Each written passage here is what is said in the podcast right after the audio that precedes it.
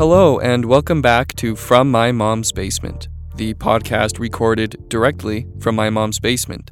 I'm your host, David Chamberlain, and this is episode 21 of the podcast, entitled The Great Sea God, written by myself. Thank you all for listening. I hope you enjoy.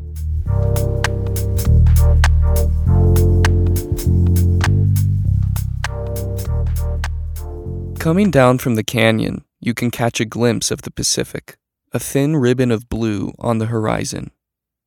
When the Spaniards first settled here, they encountered natives who worshipped the Pacific Ocean. They performed rituals on the beach, singing and dancing and paying homage to the great sea god.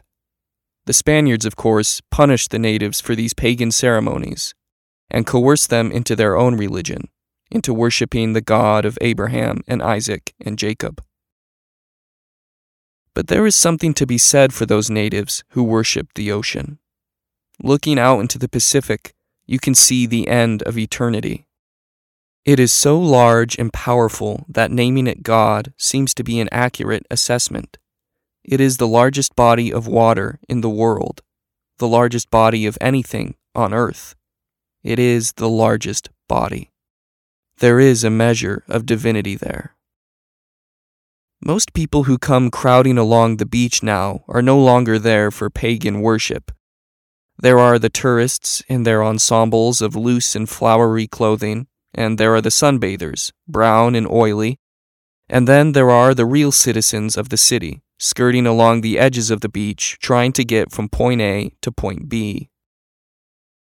The ocean doesn't figure into the daily equations of most modern beachgoers. They are there for the sand and the sun and possibly the prospect of attracting a partner. They sit in the sand or lay in the sand or meander around where the sand meets the frothy sea. To these beach dwellers, the ocean is a more or less flat patch of cold undulating blue that meets the sky somewhere off in the far distance.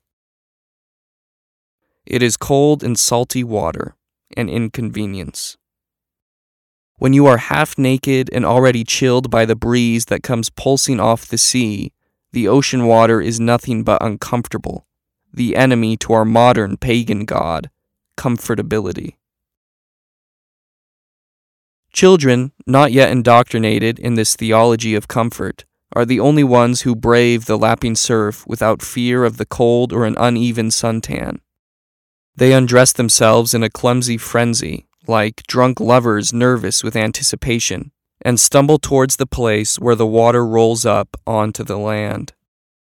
As they near the ocean, their unsure feet disappear into the dark sea saturated sand, and they stop on the edge of the world staring off into the immense bosom of the great sea god.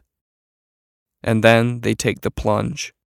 Their little glistening faces pop out of the water a moment later, giggling, or else agape in frigid surprise. They do not fear the sea.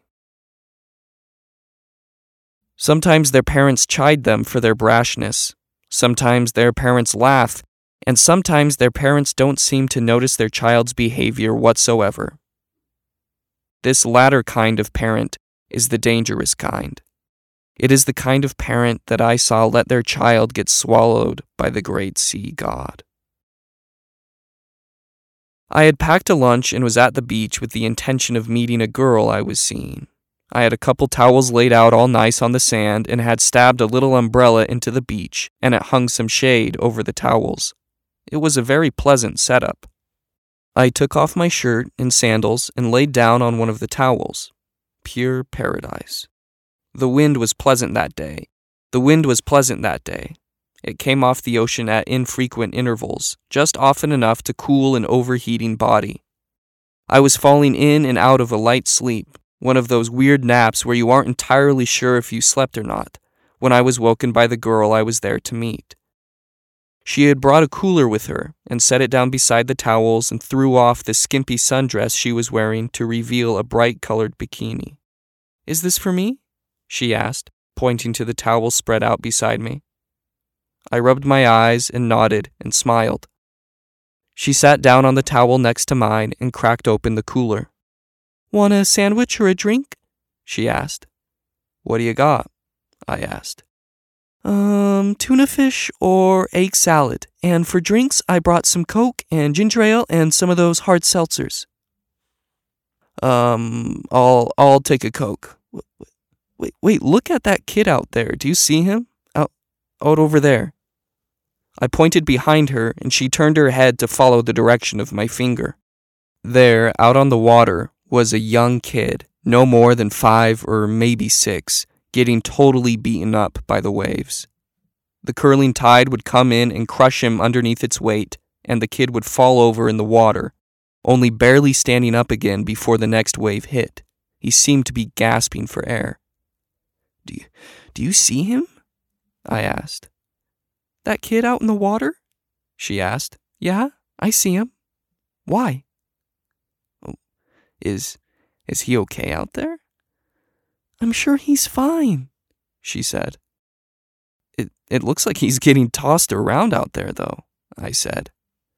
She shrugged and put her hand in a flat kind of salute over her eyes and squinted out towards the little boy on the edge of the ocean, on the edge of the world. She shrugged again. I I really think he's okay, she said. He's just playing. I'm I'm sure his parents are around. Are you okay? You seem tense. I nodded and rubbed my forehead. Yeah, no, I'm I'm good. She pulled a Coke from her cooler and handed it to me. I slid my fingers around the film of moisture condensing on the can and looked off into the ocean. The kid was really taking a beating.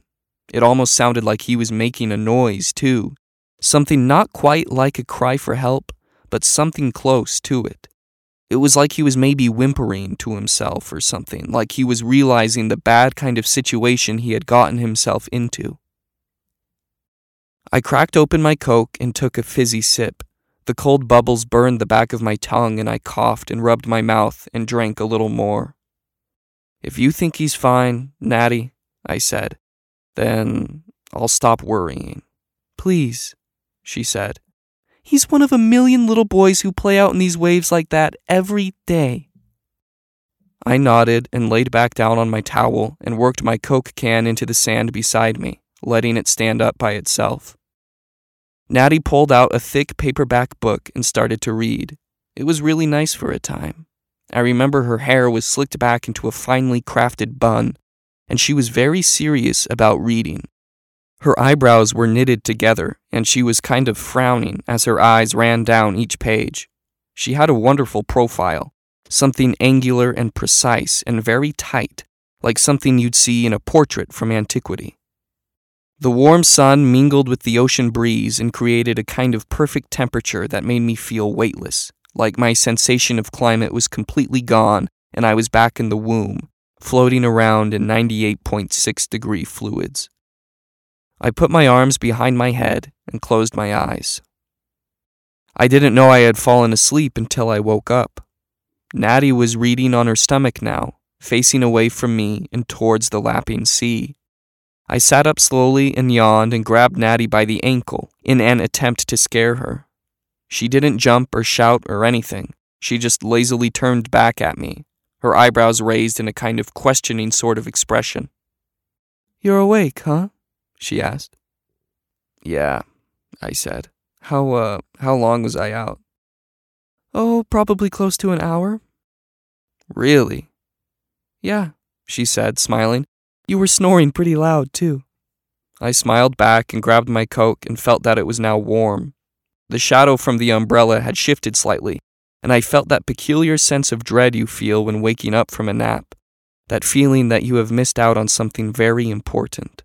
I raked my toes through the sand and drank some of my warm Coke. Sorry, I said. I didn't realize I was so tired. Don't apologize, she said without turning away from her book. We're here to relax. I looked out into the ocean and noticed that the little boy was no longer fighting against the waves. Did uh did his parents come and grab him? I asked. Huh? She asked. What are you talking about?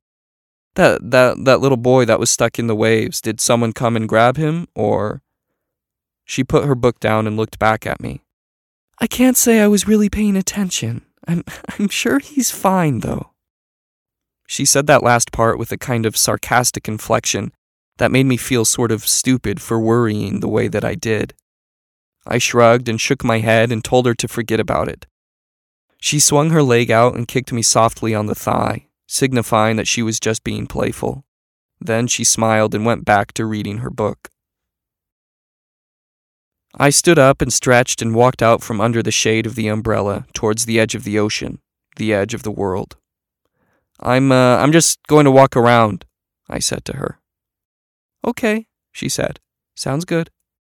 I walked down to where the water slithered the furthest it could on land before being sucked back into the sea. The wet sand was cool on my feet, and the smell of salt almost stung my nose. The white froth moved and surrounded my feet in a symmetrical, robotic kind of way, as if the water was being pushed by some kind of conveyor belt, and then fell away again, sucked back into the ocean by the great sea god. I took a few steps into the water and looked back at Natty. She was still on her stomach. I looked back to the ocean and watched the point where the waves began to develop and bulge and turn into curling white crests. There was something floating around out just beyond the waves. It was hard to identify it from so far away. A little black speck vibrating and quivering just beyond the surf. I stepped out into the water and broke through the waves to the point where the salty tide slapped my legs just below my knees. The sun glittered off the water, and dazzling pieces of light attacked my vision and disguised the little speck beyond the waves. I cupped my hands around my face and pressed forward into the water, slogging through the surf to waist level. I could feel the cold hands of the great sea god holding me fast eager to pull me deeper into its ancient bosom. The little speck was moving violently now. I could just make out tiny glimpses of fast motion and changes in direction. It was far too erratic to be any kind of boat or jet ski. The speck was bouncing, thrashing, kicking. Even at that distance, with the sun and the surf obstructing my view, I knew what it was, who it was. Bending my knees, I pushed off the uneven sand and plunged headfirst into the surf. Waves bore me back immediately, tossing my flimsy body like a rag doll towards the shore. I found my footing again and dove again, this time slicing through the waves. I kicked violently and pulled myself through the foamy surf with a childish front crawl, desperately beating the water beneath me. Salt water burned my eyes and stung the back of my nose. I pulled my head out of the water and coughed and looked out to where the speck had been and saw that there was nothing now but endless blue. I waited there in the waves and wiped my face and heard Natty call out to me. She asked me if I was okay or something, but I didn't have the energy to call back to her. I could hardly breathe. I put my head back in the water and swam out further past the rolling waves to where there was just a subtle ripple in the water a rumor of waves to come. There, beyond the waves, the beachgoers looked like colorful dots on a sand colored canvas. From that distance, any shout or scream would be lost in the waves and would roll up onto the beach completely silent, shrouded in water and diluted by the great sea god. That boy could have been screaming for his life, and no one would have known. I kicked around in the flat water beyond the waves and looked for the boy, for that little speck, but in every direction I turned there was nothing but lifeless water, all salty and dark and indifferent. My quads and forearms started to burn. I could tell that I was going to start cramping soon. I risked muscle failure and swam further out. I had little control over my body, my arms were flailing as I tried to swim, and my legs were starting to drag behind me like limp, lifeless appendages. I had to turn back. That little speck was gone. As I swung my body around in the direction of the beach, I saw a crowd converging near the edge of the shoreline. From that distance, it looked like a dense collection of smudges were surrounding a single point on the beach, and more smudges were running to join the crowd. Something had happened. I took a deep breath and swam back towards the shoreline. This time, the great sea god helped me, ushering me towards the shore with its powerful tides. I came out of the water shivering, my skin textured with goosebumps. The wind whipped up off the sea and stung my back. I stood on the sand and clenched my teeth and folded my arms and caught my breath. Natty was no longer reading under the umbrella, she was among the crowd. I slicked back my wet hair and walked towards the crowd. There were shouts coming from the center of the group, shouts and screams. Hearing the screams, I kind of started to jog towards the crowd and ended up orbiting the group of people, trying to get a good look at what was going on in the center of the press. Someone was definitely crying, and other people were shouting. I kept my eye out for Natty, but couldn't find her. There was a fat dude in a blue tank top standing on the edge of the crowd. His hands were planted against his hips, and he kept shaking his head in a sad, solemn way. I tapped him on the shoulder. Hey, I said, what's, what's going on? The big guy turned towards me and sighed. Some kid drowned, I think. What? I asked. Yeah, he said. His body just washed up on the beach, I guess, and EMT's trying to resuscitate him or whatever. Suddenly, there were more shouts and screams, and the crowd broke open, and a pair of men in blue t shirts and cargo pants came trudging out of the crowd, a young boy strapped to a board between them. It was the boy I had seen earlier. It was the boy I had seen battling the waves. His eyes were closed, and his face was still. His mother, or who I assumed was his mother, came running out of the crowd after the EMTs, her feet kicking up high rainbows of sand behind her. She was the one doing all the screaming and shouting. As the boy was taken away, the crowd dispersed, and I was able to find Natty. She was very upset. Her eyes were red and her cheeks were swollen. She had been there when the little boy first washed up on shore. She was wandering the beach when the great sea god had ejected his little body up onto the sand in front of her. I shouted for you to come back, she said. I yelled out to you while you were in the water. I'm sorry, I, I thought he was still in the water. I, I was looking for him. Is is he gonna be okay? Did did they resuscitate him? No, she said. I felt this news heavy in my stomach. My arms and legs went weak, and I stopped walking and watched as the little boy's mother tried to climb on top of her son. The EMTs strained to keep the braceboard level as the mother tried to straddle her little boy. All the while, she was crying and screaming incoherently. I collapsed into the sand and looked away from the mother and her dead son and the stern EMTs and stared off into the great sheet of wavy blue, into the ocean. Lights from the ambulance, strobing red and blinding white, flickered off the edge of the water and then slowly moved off, driving away from the scene. There were no sirens. The members of the crowd of onlookers parted and scattered back along the beach. They were all defeated, moving slowly with their heads hung low. Most of them collected their things and left the beach immediately. Any time they ever returned to this place or any place like it, they'd be reminded of what they had seen, reminded of the boy who had been swallowed up by the great sea god, and then spat back out, lifeless and cold. Natty fell into the sand beside me and leaned up against my wet shoulder. We were silent for a very long time, but the ocean was not. It continued on unaffected, rolling up against the shore again and again, slapping its heavy wetness against the sand, its habitual motion as constant and inexorable as the sun moving across the sky. I learned the true meaning of indifference then. The world didn't stop spinning. The wind didn't stop blowing, and the tide didn't stop rolling in. More beachgoers would arrive the following day and run down the same length of beach the dead boy had, and they would chuckle next to the footprints of a ghost. I'm sorry, Natty whispered to me. I shook my head. What are you sorry for? For not taking you seriously about. about the boy. No, I said. Don't even start down that road. You you couldn't have known. We were silent again for a while. The sun dangled just above the sea, and the sky turned the colors of fire and blood.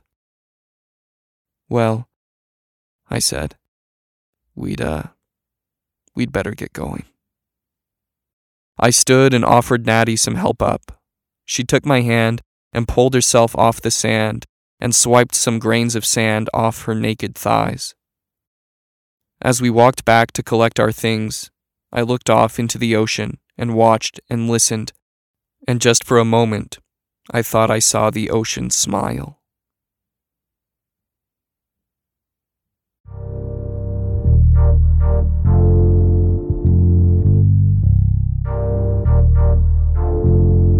You were listening to The Great Sea God. This episode was written, edited, produced, and narrated by myself, with the music being by Kevin MacLeod. Thank you all again for listening.